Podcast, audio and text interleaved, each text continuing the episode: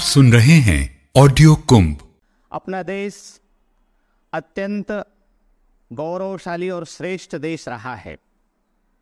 कहा जाता है सत सत आघातों को सहकर जीवित हिंदुस्तान हमारा, जग के मस्तक पर रोली सा शोभित हिंदुस्तान हमारा। दुनिया का इतिहास पूछता, रोम कहाँ यूनान कहाँ है, घर घर में शुभ अग्नि जलाता, वह उन्नत ईरान कहाँ है।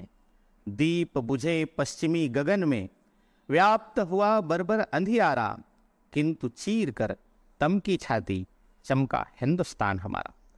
सब प्रकार की प्रतिकूलताओं में भी दुनिया को दिशा देने वाला, मार्गदर्शन करने वाला ऐसा अपना परम प्रिय राष्ट्र रहा है। बंधुओं, सब प्रकार की परिस्थितियों में भी जूझता हुआ देश खड़ा रहा। इसका कारण क्या है? हमारे देश में हर समय जब जब संकट आया, अनेक ऐसे महापुरुषों का जन्म हुआ। उन्होंने समाज को संकटों में से बाहर निकालने का प्रयत्न किया। ऐसे ही महामानव पूज्य बाबा साहब अम्बेडकर भी हैं। 14 अप्रैल 1891 को मध्य प्रदेश के महू नामक स्थान में रामजी सकपाल और भीमा बाई के घर में ऐसे एक बालक का जन्म हुआ, जिसका नाम भीम रखा जाता है। यही बालक आगे चलकर सारे देश में पूज्य बाबा साहब अम्बेडकर के रूप में विख्यात होते हैं। बंधुओं, बाबा साहब अम्बेडकर को कहा जाता है कि वे दलित चिंतक थे, संविधान निर्माता थे, लेकिन बाबा साहब अम्बेडकर का जीवन, उसका व्यक्तिमत्व बहुआयामी था। हम सब जानते हैं कि वे एक अर्थशास्त्री भी थे, समाज सुधारक भी थे, राजनेता भी थे, वे शिक्षाविद भी थे। अर्थ के क्षेत्र में उन्होंने प्रॉब्लम ऑफ रूपी नामक ग्रंथ शोध भी किया था उन्होंने। ऐसे और महत्व की बात यह है कि समाज के अंदर व्याप्त जो छुआछूत है, अस्पृश्यता है, उसके लिए उन्होंने आजीवन संघर्ष किया। ऐसे पूज्य बाबा साहब अम्बेडकर के व्यक्तित्व के कुछ पहलुओं के बारे में आज हम विचार करेंगे। जिस प्रकार बाबा साहब का जन्म होता है, बाल्यकाल से ही उनको अपमान, तिरस्कार व सब प्रकार से उपेक्षा से गुजरना पड़ता है। जैसे बालक का मन होता है अन्यों के साथ खेलें कूदें, वह भी जाने की कोशिश करता है, लेकिन कोई उसके साथ खेलता नहीं है। जिस स्कूल में वो शिक्षा प्राप्त करने के लिए जाते हैं, वहाँ पर भी उनको सबके साथ बैठने नहीं दिया जाता है। जहाँ अन्य विद्यार्थियों की जूते चप्पल रहते हैं, वहाँ पर उसको बैठकर पढ़ने के लिए विवश होना पड़ता है। जहाँ पर लोग पानी ग्रहण करते हैं, उस नल का वो उपयोग नहीं कर सकते थे। ऐसे हर एक समय अपमान और तिरस्कार से उसको सामना करना पड़ा। माताजी अस्वस्थ हो गई। माताजी के बीमारी को ठीक करने के लिए कोई चिकित्सक उनके घर आना नहीं चाहते थे। ऐसी स्थिति में माताजी ने अपना शरीर छोड़ दिया। बाबा साहब अम्बेडकर के जीवन में से माताजी की छाया उड़ गई। वे सोचते थे कि आखिर ऐसा क्या है, डॉक्टर क्यों नहीं आना चाहते हैं घर में, कोई भी सामग्री फेंक करके क्यों देते हैं। ऐसे अनेक प्रश्न उसके मन में उठते थे। बाबा साहब अम्बेडकर ने विचार किया, माताजी जिस बीमारी से गई है, जिस रोग से गई है, उससे बड़ा रोग तो समाज को लगा हुआ है। ऐसे समाज के रोग को दूर करना ही पड़ेगा, उसका निदान करना ही पड़ेगा। वे संकल्प लेते हैं और पढ़ाई की दिशा में आगे बढ़ते हैं। अनेक प्रकार के ग्रंथों का अध्ययन करते हैं, विदेश भी जाते हैं। सोचते हैं कि पढ़ाई करने के बाद ये जो समाज के अंदर अपमान है, तिरस्कार है, मेरे प्रति वह शायद दूर हो सकेगा। पढ़कर आते हैं। सिडनहम कॉलेज में अर्थशास्त्र और राजनीति शास्त्र के प्राध्यापक होकर के आते हैं, किंतु वहाँ भी दृश्य वैसा ही था। एक दिन पढ़ाते पढ़ाते उनको प्यास लगती है, घड़ा के पास जाते हैं। जैसे ही घड़ा के पास जाते हैं तो बवाल मच जाता है, अरे घड़े को हटाओ, उसको फोड़ो। बाबा साहब अम्बेडकर दुखी हो जाते हैं, आखिर मैं करूँ तो करूँ क्या। इतना ही नहीं, जब बड़ौदा नरेश के यहाँ नौकरी करने के लिए जाते हैं, एक उच्च पद पर वहाँ काम करते रहते हैं, वहाँ उनको रहने के लिए मकान किराए पर भी उपलब्ध नहीं होता है। अंत में एक पारसी इलाज में जा करके कमरा नाम बदल करके रहते हैं। और जब लोगों को पता चलता है कि यहाँ पर एक तथाकथित अस्पृश्य समाज का व्यक्ति काम करता है, होटल मालिक पर उन्होंने दबाव डाला समाज के लोगों ने और उनको खाली करवाने के लिए बाध्य कर दिया गया। एक पेड़ के नीचे बाबा साहब अम्बेडकर आंसू बहाते हुए कहते हैं, आखिर मेरी क्या गलती है, मैंने तो कोई अपराध नहीं किया। ऐसे पूज्य बाबा साहब अम्बेडकर ने एक मन के अंदर संकल्प लिया कि इस समाज के अंदर जो अन्याय हैं, कुरीति हैं, उसको जरूर दूर करने के लिए मैं संघर्ष करूँगा, प्रयास करूँगा। उनके संघर्ष की कहानी लंबी है, किंतु फिर भी कुछ बातों का उल्लेख करना यहाँ आवश्यक लगता है। बंधुओं, 1927 में महाड़ सत्याग्रह किया। महाड़ के स्थान पर एक चौदार तालाब, जिस तालाब का पानी अत्यंत स्वच्छ और अत्यंत मीठा ऐसा माना जाता था। सब लोग उस तालाब में जाते थे, पानी पी सकते थे, किंतु तथाकथित अस्पृश्य समाज के बंधुओं के लिए उस तालाब में जाना, उसका पानी पीना वर्जित था। बाबा साहब अम्बेडकर ने सत्याग्रह किया, हजारों लोग वहाँ पर गए। उसके सामने उन्होंने 3 प्रश्न रखे। इस गांव में रहने वाले सब लोग इस तालाब में जा सकते हैं, पानी पी सकते हैं, किंतु हम नहीं। क्या हम मनुष्य नहीं हैं? दूसरा प्रश्न करते हैं, इस गांव में रहने वाले पशु, पक्षी, कुत्ते, बिल्ली, वो भी जा करके उस तालाब में स्नान कर सकते हैं, पानी पी सकते हैं, किंतु हम नहीं। क्या इस गांव में पलने वाले पशु, पक्षी वे भी हमसे श्रेष्ठ हैं? और तीसरा प्रश्न करते हैं, हमारे अपने घरों पर पलने वाले कुत्ते, बिल्ली, पशु, पक्षी वो भी उस तालाब में जा सकते हैं, पानी पी सकते हैं, किंतु हम नहीं। क्या हमारे अपने घरों में अपने टुकड़ों पर पलने वाले पशु, पक्षी वे भी हमसे श्रेष्ठ हो गए? बंधुओं, इस समाज के सामने इस प्रश्न का उत्तर सबको ढूंढना पड़ेगा, सबको देना पड़ेगा। बंधुओं, मुंबई के अम्बा देवी मंदिर सत्याग्रह भी उन्होंने किया। अम्बा देवी मंदिर देवी का मंदिर है, वहाँ सबको प्रवेश मिलना चाहिए। उन्होंने कहा कि क्या हिंदुत्व पर केवल अस्पृश्यों का ही अधिकार है? अस्पृश्यों का अधिकार नहीं है। अस्पृश्यों का भी उतना ही अधिकार है हिंदुत्व पर जितना अस्पृश्यों का है। क्या यह सच नहीं है कि वाल्मीकि, चोखा मेला और रैदास का उतना ही योगदान है जितना ब्राह्मण वशिष्ठ, क्षत्रिय श्री कृष्ण और वैश्य हर्ष का है? क्या हम वारकरी तुकाराम और संत तुलसीदास में हम कोई भेद कर सकते हैं क्या? संभव नहीं है।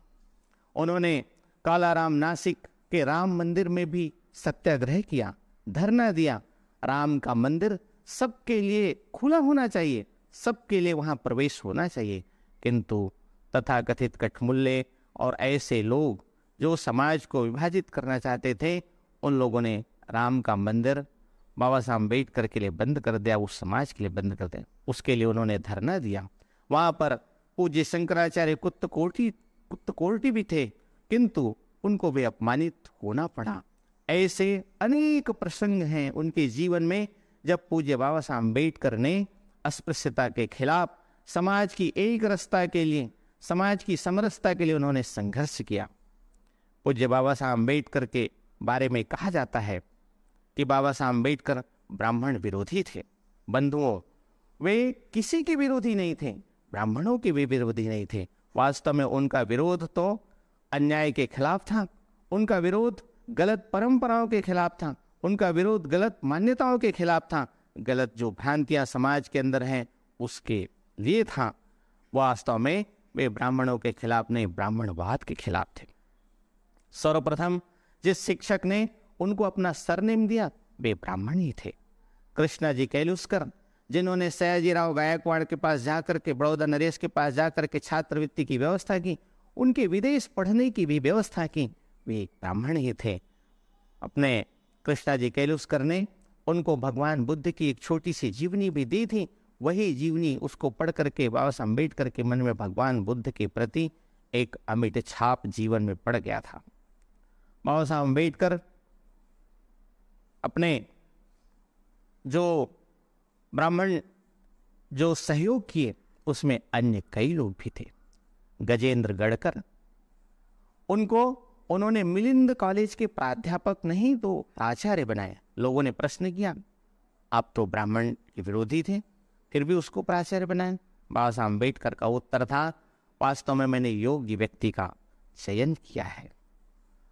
असोलकर जी एक गरीब ब्राह्मण थे, उनको भी उन्होंने एक गरीब होने के नाते विद्यालय में, महाविद्यालय में प्रवेश दिया। आगे चलकर के उस महाविद्यालय में वो प्राध्यापक भी बनते हैं। चौदार तालाब का जब सत्याग्रह चल रहा था तो कुछ सत्याग्रहियों ने कहा था इस आंदोलन को अहिंसक रखा जाए और किसी भी ब्राह्मण को इस आंदोलन में भाग लेने न दिया जाए। बाबा साहब अम्बेडकर ने इस प्रस्ताव को एक सिरे से खारिज कर दिया। ऐसा कदापि नहीं हो सकता यह मानना कि हर एक ब्राह्मण तथा कथित अस्पृश्य समाज का शत्रु है, इस धारणा को ही मैं स्वीकार नहीं करता। जो भी आना चाहे इस सत्याग्रह में, इस आंदोलन में, वे सभी आ सकते हैं, चाहे वो किसी भी प्रकार के, किसी भी जाति पंथ के हो। बंधुओं, बाबा साहब अम्बेडकर संविधान के निर्माता भी थे। ड्राफ्टिंग कमेटी, मसविदा समिति के अध्यक्ष करके उसको चुना गया था। 6 महीने के अल्प अवधि में ही बाबा साहब अम्बेडकर ने इस देश को सब प्रकार से एक बड़ा संविधान बना करके दिया। आज उसी के संविधान के आधार पर ही यह देश सब प्रकार से सुचारू रूप से चल रहा है। संपूर्ण भारत, संपूर्ण देश संविधान के लिए बाबा साहब अम्बेडकर का ऋणी। बंधुओं, बाबा साहब अम्बेडकर ने मजदूरों के हित के लिए भी काम किया।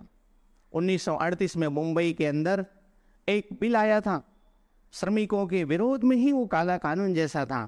उस बिल के अंतर्गत कोई भी मजदूर हड़ताल नहीं कर सकता, उनको समझौता करने की बाध्यता थी, वे कोई संगठन बना नहीं सकते थे। 22वां काउंसिल के जब सदस्य थे बाबा साहब अम्बेडकर, उस समय वे कानून मंत्री भी थे। उस समय उन्होंने 1943 सितंबर में लेबर मजदूरों के लिए उन्होंने परिषद बनाया और बाद में लेबर लॉ, श्रम अधिनियम भी बनाया नवंबर महीने में।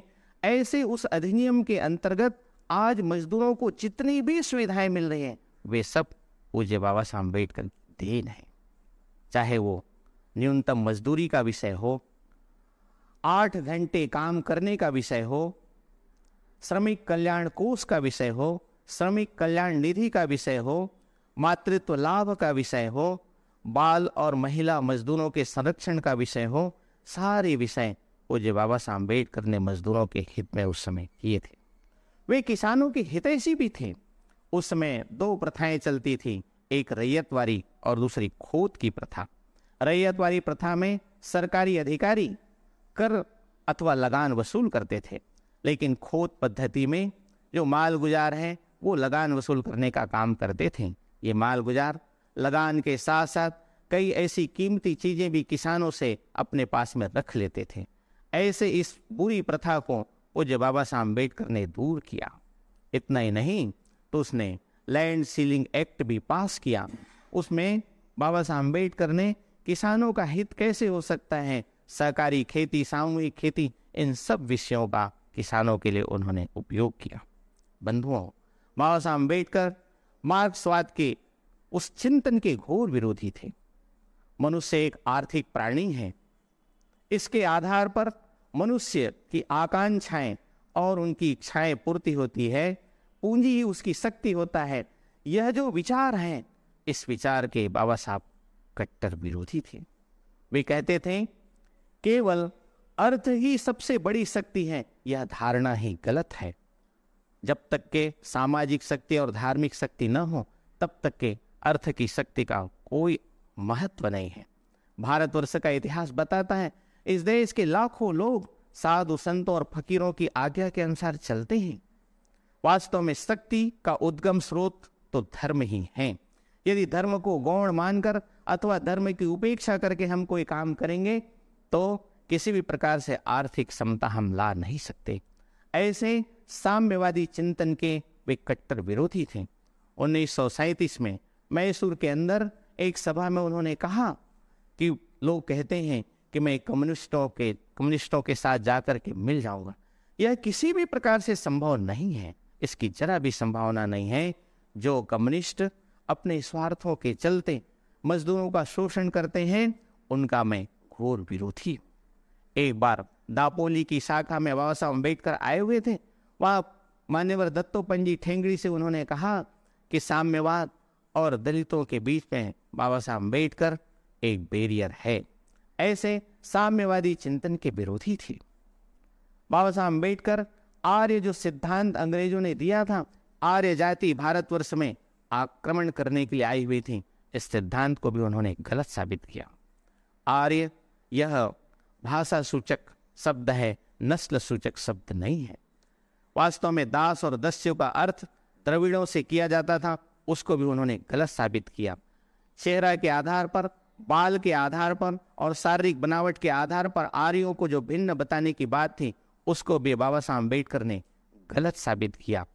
इतना ही नहीं तो वो कहते थे कि ऋग्वेद में 23 बार आर्य शब्द का उल्लेख हुआ है, किंतु एक भी बार नस्ल सूचक शब्द के रूप में नहीं है। हर बार 3300 बार वह गुणवाचक शब्द के रूप में उपयोग में हुआ है। बाद में मैक्स मूलर ने भी इसको स्वीकार किया, आर्य यह जो शब्द है यह नस्ल सूचक शब्द नहीं है, यह भाषा सूचक शब्द है। बंधुओं, बाबा साहब अम्बेडकर ने धारा 370 का भी विरोध किया। संविधान के अंदर जब धारा 370 की बात आई तो उन्होंने कहा, मैं इस देश का कानून मंत्री हूँ, मैं देश के साथ धोखा और विश्वासघात नहीं कर सकता। इस देश के सब नागरिकों को एक समान रूप से कानून का लाभ मिलना चाहिए। जब चीन ने तिब्बत पर हमला करने की कोशिश की, उस समय भी उन्होंने देश को सावधान किया। उन्होंने कहा कि तिब्बत पर यदि चीन का हमला होता है और हस्तगत करता है तो चीन की सीमा भारत के सीमा से सट जाएगी, इसलिए एक चीन जो हमारे लिए सब प्रकार से बफर स्टेट का काम करता है, उससे हम वंचित हो जाएंगे। बाबा साहब अम्बेडकर ने अनेक स्थानों पर राष्ट्र के लिए उन्होंने सब प्रकार से आगे बढ़ाने का ही प्रयास किया। एवला कॉन्फ्रेंस में 1935 के आसपास उन्होंने घोषणा की कि मैं हिंदू होकर के जन्मा तो हूँ, किंतु हिंदू होकर के मरूंगा नहीं। हिंदू होकर के जन्म लेना मेरे अधिकार में नहीं था। जब उन्होंने घोषणा की तो इस्लाम के मानने वाले मुसलमान और ईसाईयत के मानने वाले ईसाई, उनको अपने मत में दीक्षित करने के लिए अनेक प्रकार से प्रयत्न प्रारंभ किए। कई प्रकार से प्रलोभन उनके सामने प्रस्तुत किए गए। बाबा साहब अम्बेडकर चिंतन करने लगे। संत गाडगे महाराज ने कहा कि मतांतरण करना है, धर्मांतरण करना है तो करो, किंतु मुसलमान अथवा ईसाई नहीं बनना। बाबा साहब अम्बेडकर ने गंभीर चिंतन मनन किया। उन्होंने कहा, ऐसा धर्म जो प्राचीन भारतीय संस्कृति को खतरा में डाल दे, ऐसा धर्म जिसके कारण अल्पसंख्यक यहाँ के अराष्ट्रीय हो जाए, ऐसे किसी भी धर्म को मैं स्वीकार नहीं करूँगा। उन्होंने कहा कि यदि मैं मुसलमान बनता हूँ तो उसकी संख्या 2 गुनी हो जाएगी और यहाँ पर मुसलमानों का वर्चस्व बढ़ जाएगा, और यदि ईसाई बनता हूँ उसकी भी संख्या बढ़ेगी और अंग्रेज सरकार का प्रभुत्व यहाँ स्थापित होगा। उन्होंने कहा कि मैं ऐसे किसी धर्म को स्वीकार नहीं करूँगा जिससे इस देश की क्षति हो। महात्मा गांधी से बातचीत करते समय उन्होंने कहा, बापूजी, मेरे आपसे अस्पृश्यता पर गंभीर मतभेद हो सकते हैं, किंतु यदि अवसर आएगा तो मैं ऐसे मार्ग का अवलंबन करूंगा जिससे इस देश को अधिक से अधिक हित हो। मैं बौद्ध धर्म स्वीकार करने जा रहा हूं। बौद्ध धर्म भारतीय संस्कृति का ही भाग है और इसीलिए मैंने सोचा है कि बौद्ध धर्म स्वीकार करके मैं भारत का अधिक से अधिक हित कर सकूं। वास्तव में बौद्ध धर्म उन्होंने स्वीकार किया। यदि बाबा साहब अम्बेडकर केवल आर्थिक दृष्टि से सोचने वाले होते तो साम्यवाद का विरोध नहीं करते। बाबा साहब अम्बेडकर धार्मिक दृष्टि से भी सोचने वाले थे।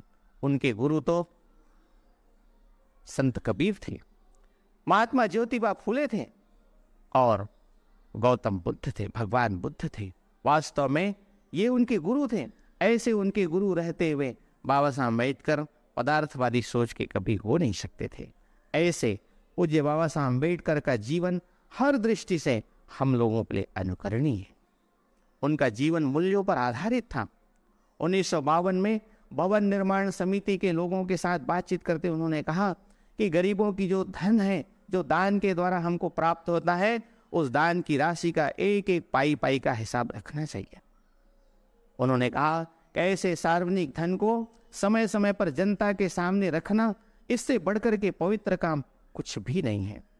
और जीवन भर उन्होंने इस पवित्रता का, आर्थिक शुचिता का ध्यान रखा। ऐसे बाबा साहब अम्बेडकर का जीवन हर दृष्टि से हम सब लोगों के लिए अनुकरणीय है। संविधान सभा का उनका भाषण 1949 का हम सब लोगों के लिए बड़े महत्व का है।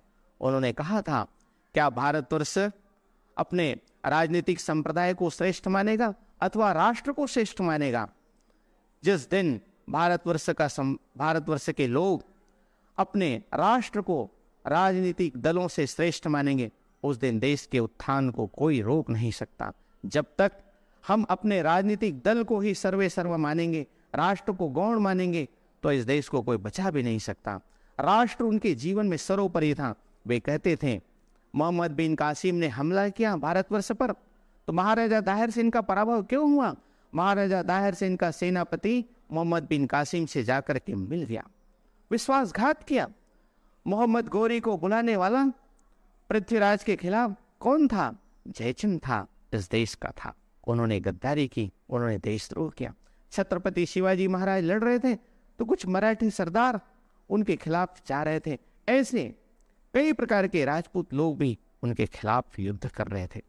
वास्तव में इस मानसिकता को गहराई में दफन करना पड़ेगा। इस देश के हर नागरिकों के अंदर राष्ट्र सर्वोपरि का भाव लाना पड़ेगा। इस देश के अंदर गहरी मूलभूत एकता है जो भौगोलिक एकता से कई गुना गहरी है। वास्तव में दुनिया का ऐसा कोई राष्ट्र नहीं है जो इस विषय में भारत की बराबरी कर सके।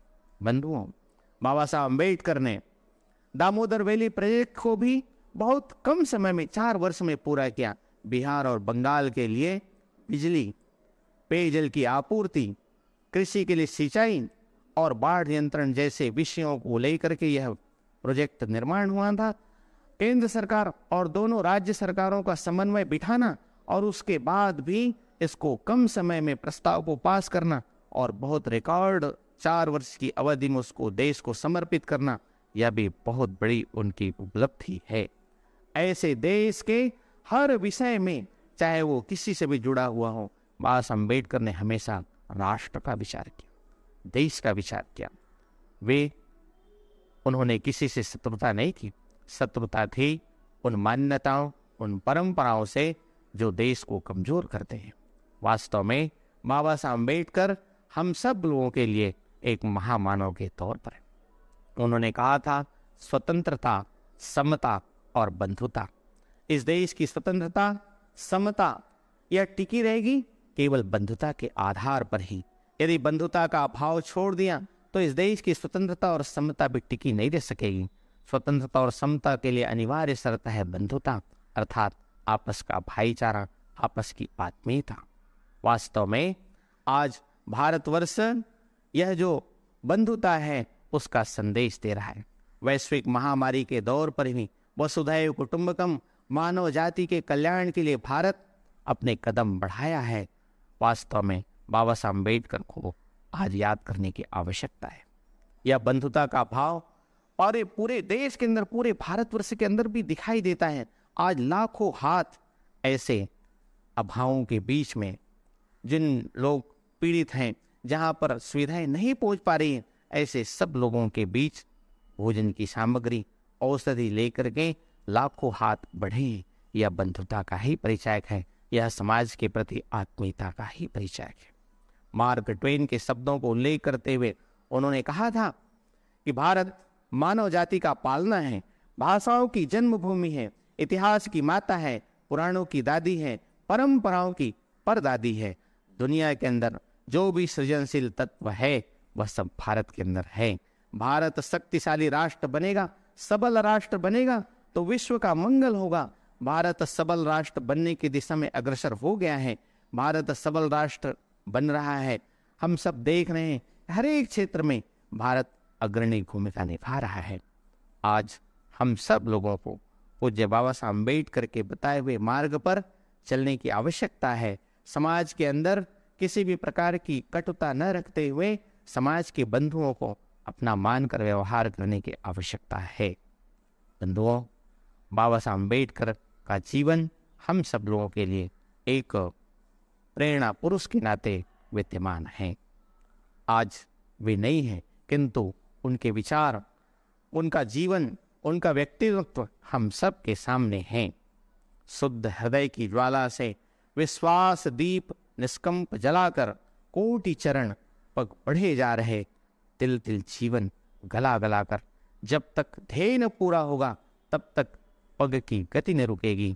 आज कहे चाहे कुछ दुनिया, कल को झुके बिना न रहेगी। संपूर्ण भारत माता की जय सारी दुनिया के अंदर गूंजायमान होकर के रहेगी।